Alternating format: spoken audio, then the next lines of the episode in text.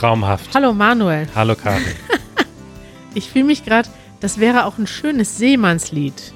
Da könnte man so zu schunkeln, das Intro. Mm, ja. Ich finde das sehr vielfältig und nach Monaten, wo wir das jede Woche hören, finde ich es immer noch nicht nervig. Ja. Und das sagt, wie gut dieser Song ist. Ja, ganze Arbeit, Ian. Danke, Ian, für diesen, für diesen Jingle.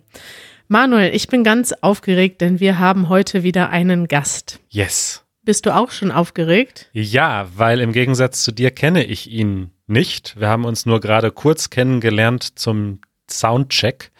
Und Ja. äh, deswegen bin ich wahrscheinlich noch neugieriger als du. Ja, ich bin auch gespannt, denn ich freue mich sehr. Unser Gast ist heute Hamid. Willkommen, Hamid. Hallo. Hi Hamid, wir kennen uns schon ein bisschen länger. Wir haben uns jetzt schon seit einiger Zeit nicht gesprochen. Wie geht es dir? Äh, insgesamt geht's mir sehr gut. Äh, wie geht's dir? Mir geht's auch sehr gut. Ich bin ja hier in Berlin. Wo bist du gerade? Ich bin gerade in Münster. In Münster. Wohnst du jetzt in Münster? Nee, leider nicht. Leider äh, immer noch oder sogar offiziell wohne ich immer noch in Inigalo, meine erste Ankunft. Ja. Da, wo ich äh, quasi seit ja fünf Jahren tatsächlich seit fünf Jahren lebe. Seit fünf Jahren in Enegalo. Man muss sagen, Enegalo ist ein kleines Dorf weit außerhalb von Münster und diesen Ort hast du dir nicht wirklich ausgesucht. Du bist nämlich vor fünf Jahren als Flüchtling nach Deutschland gekommen tatsächlich und bist dann äh, nach Enegalo geschickt worden, kann man das so sagen? Du konntest dir das nicht aussuchen, oder? Ganz genau. Das wird nach einer äh, bestimmten Methode äh, gemacht, dass die äh, Geflüchtete, die gerade nach Deutschland gekommen sind, ähm, nach verschiedenen Orten in Deutschland ähm, geschickt werden oder verteilt werden. Und äh, ja, mein Glück ist in Inigalo gelandet und, sollte und sollte ich eigentlich in Inigalo bleiben. Ich dürfte gar nicht umziehen oder woanders wohnen. Und seitdem bin ich da geblieben. Hamid, erzähl uns doch ein bisschen was von deinem äh, Leben in Syrien, wie das eigentlich war vor dem Krieg. Wie war denn dein Alltag so in Syrien? Wo hast du gelebt? Also ich bin äh, in Deresor aufgewachsen, im Osten Syriens. Mhm. Ähm, ich habe in einem großen Haus mit äh, meinen liebevollen Eltern und meinen äh, fünf Geschwistern gewohnt. Ähm, wir hatten zu Hause eine herrliche Dachterrasse mit einem Basen und einer Schaukel.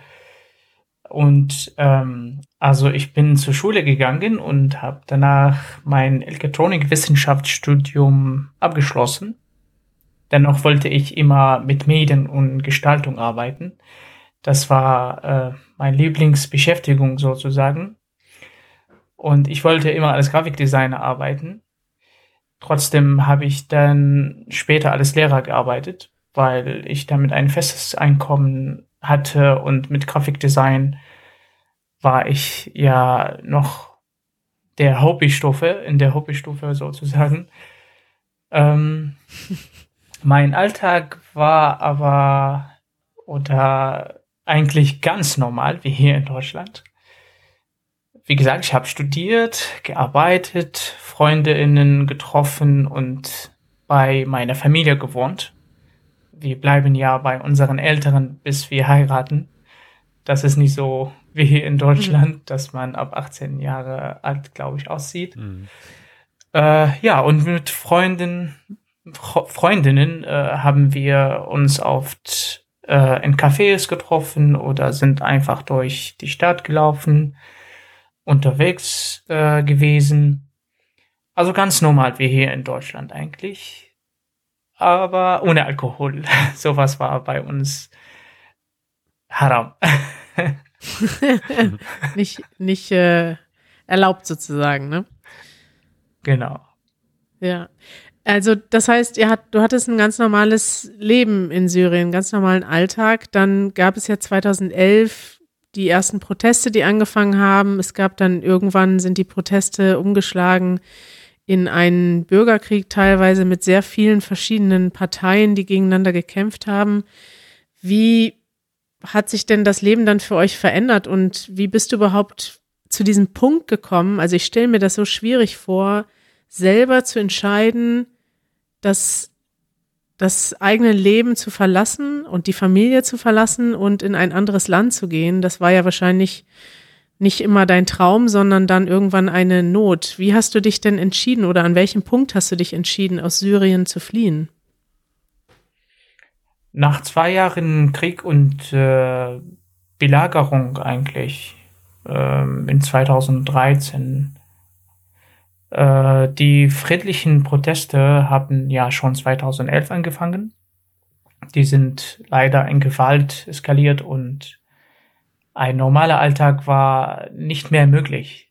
Ich könnte zum Beispiel nicht mehr zur Arbeit und wir waren zu Hause gesperrt, äh, eingesperrt.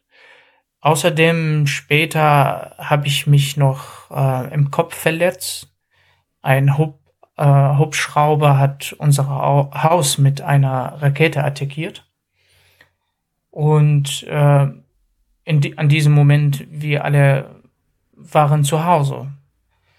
Und als die Rakete zu uns kam, kam dann durch diese Explosion äh, eine kleine Splitter ähm, in, in meinen Kopf, hat, hat mein, so meinen Kopf getroffen und dadurch äh, war ich kurz ähm, unterbewusst, also ohnmächtig. Ja, genau. Das war auch ein starker Grund, dass dass wir ähm, so viel wie möglich versuchen rauszugehen. Wir wollten nicht mehr diese Situation haben, weil wir mit allen ja. nichts zu tun haben. Also wir waren ganz normale Zivilisten, normale Bürger, normale Leute. Irgendwann gab es auch nicht mehr genug zu essen, kein Strom, kein Handyempfang, kein Internet. Und ähm, wegen des Krieges natürlich könnte ich zum Beispiel nicht mehr zur Arbeit gehen. Die Regierung hat äh, automatisch dadurch gedacht, dass ich äh, mich mit den Rebellen äh, angeschlossen habe. Dann würde mein Name allen Checkpoints, Checkpoints gemeldet und deshalb äh, bin ich in der Stadt erstmal geblieben ja, das würde ich gerne ganz kurz mal erklären, weil das ist etwas, was ich zum Beispiel überhaupt nicht verstanden habe, bevor ich ähm, viele Syrer kennengelernt habe, dass es überhaupt solche Checkpoints gibt. Das kann man sich, glaube ich, in einem Land wie Deutschland nicht vorstellen, wo man sich ja frei bewegen kann. Das heißt, Checkpoint heißt, das Militär oder auch andere militärische Gruppen, zum Beispiel Rebellen, kontrollieren einen Übergang zwischen zwei Gebieten und das kann auch innerhalb einer Stadt sein.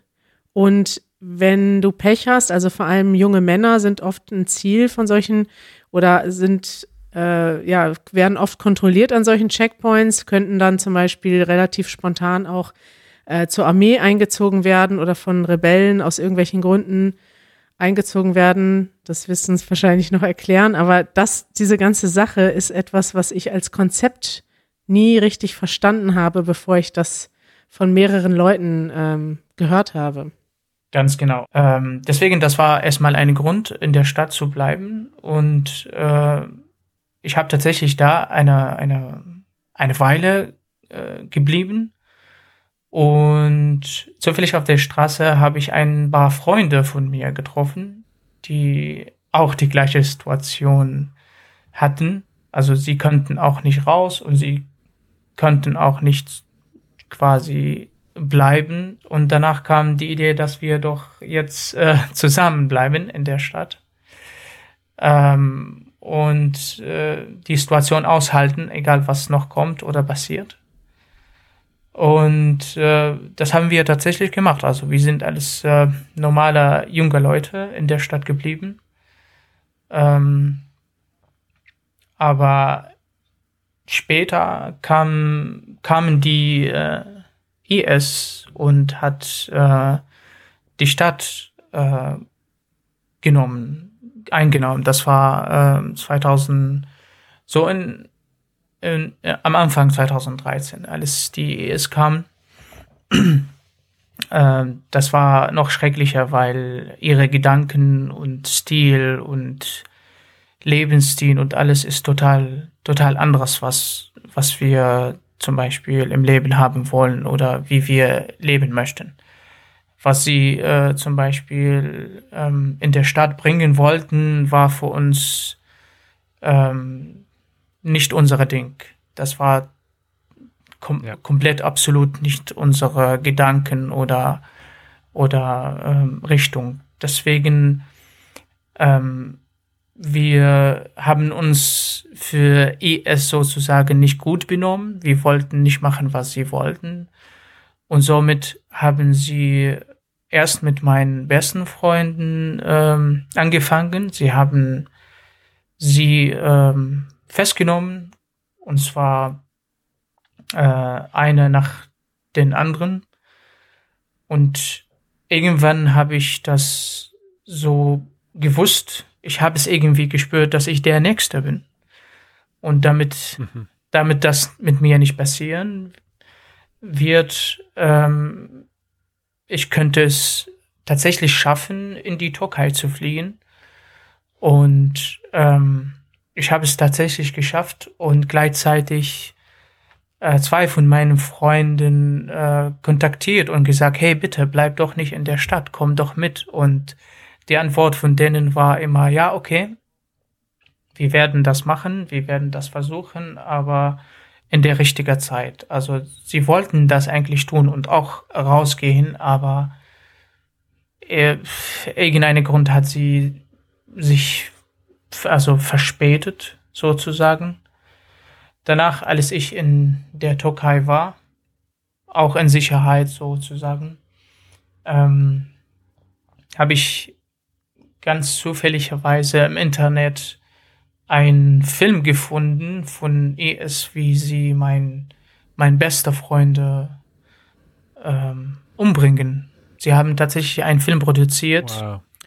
wie sie die, äh, wie sie meine beste Freunde umbringen. Und oh Gott. das war für mich ähm, eine Zeit, wo ich nicht mehr ähm, nicht mehr äh, wissen könnte, was ich noch äh, machen kann, wohin ich gehen soll. Also ich, ich war sehr überfordert, durcheinander und ähm, das war eine Zeit für mich, wo ich in eine sehr große Trauer ähm, war, weil ich äh, einerseits meine beste Freunde verloren habe, die ich in der letzten Zeit die ganze Zeit mit denen ver verbracht habe, weil wir gesagt haben, wir bleiben jetzt doch miteinander und wir verlieren uns nie wieder.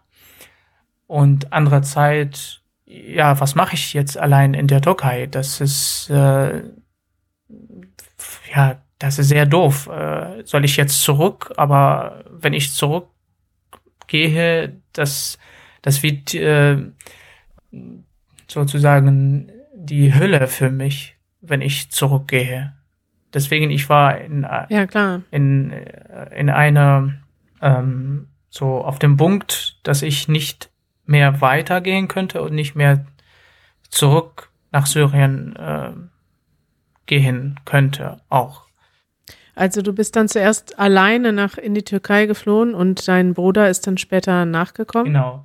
Da habe ich eine Weile ähm, als Mediengestalter gearbeitet bei einer äh, Organisation und äh, das lief bis 2015, bis ähm, Herbst 2015. Dann hat sich die Organisation sich äh, aufgelöst und somit bin ich einfach arbeitslos geworden. Das Problem war, zum, äh, war aber in der Türkei, wer keine Ersparnisse oder Einkommen hat, schläft einfach auf der Straße.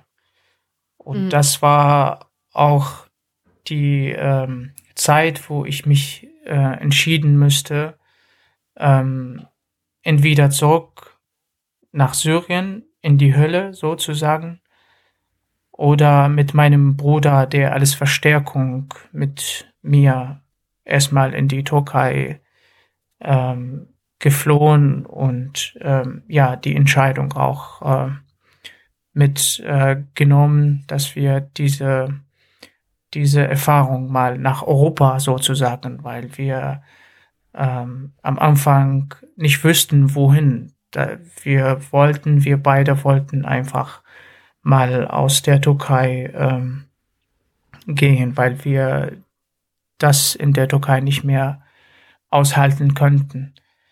Ähm, genau, und dann haben wir genauso wie viele andere diese Erfahrung erlebt.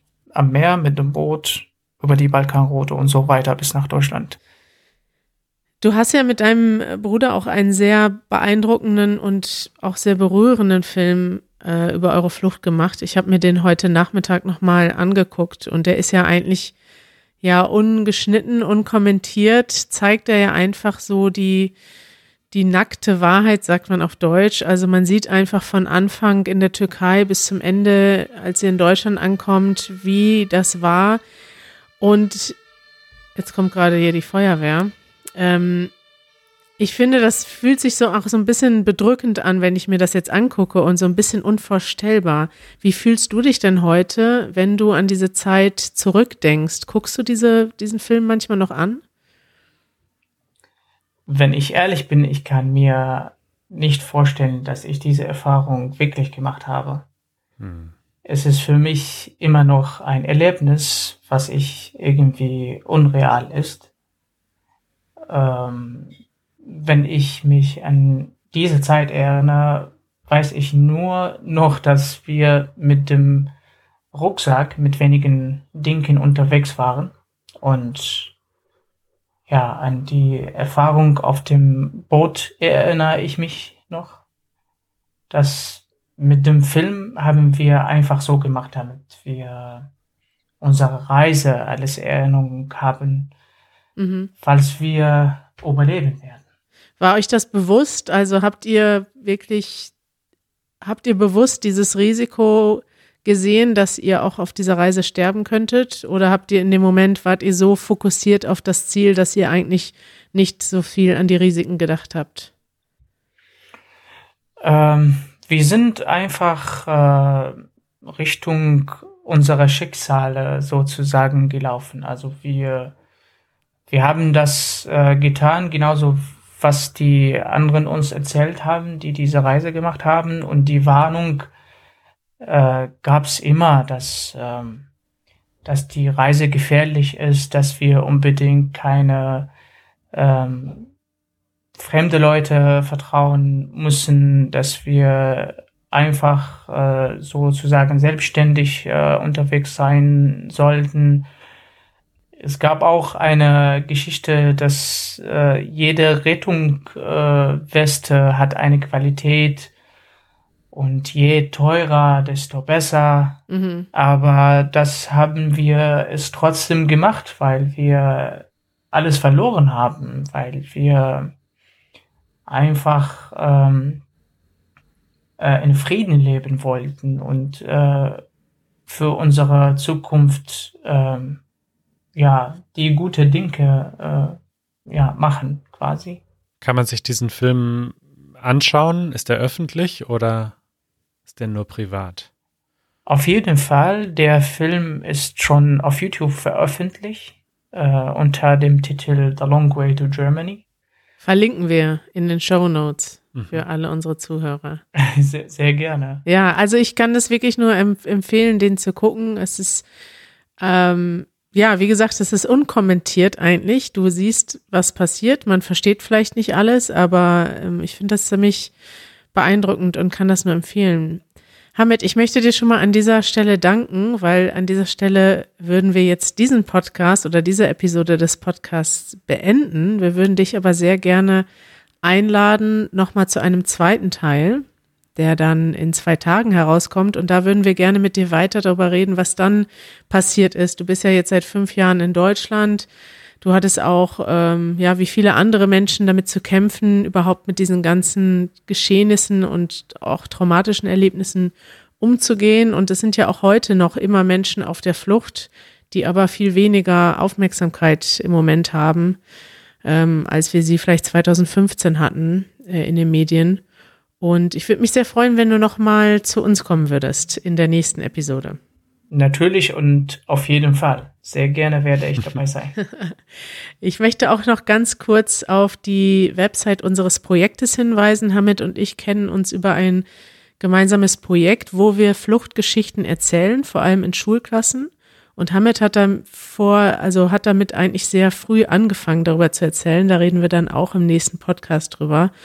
Und äh, ich kann euch nur empfehlen, diese Website euch mal anzugucken. Live Back Home heißt das Projekt. livebackHome.de ist die Website und es gibt auch eine Facebook-Seite und eine Instagram-Seite, die wir euch verlinken, wo es auch regelmäßig Online-Workshops gibt. Das schon mal so viel dazu. Danke, dass du bei uns warst und dass du über diese ganzen Dinge mit uns gesprochen hast. Und ich würde sagen, bis zum nächsten Mal. Ahmed, du zuerst. okay. Ich danke. Bis bald. Bis, Bis bald. bald. Ciao. Ciao. Boah, das war synchron, Manuel.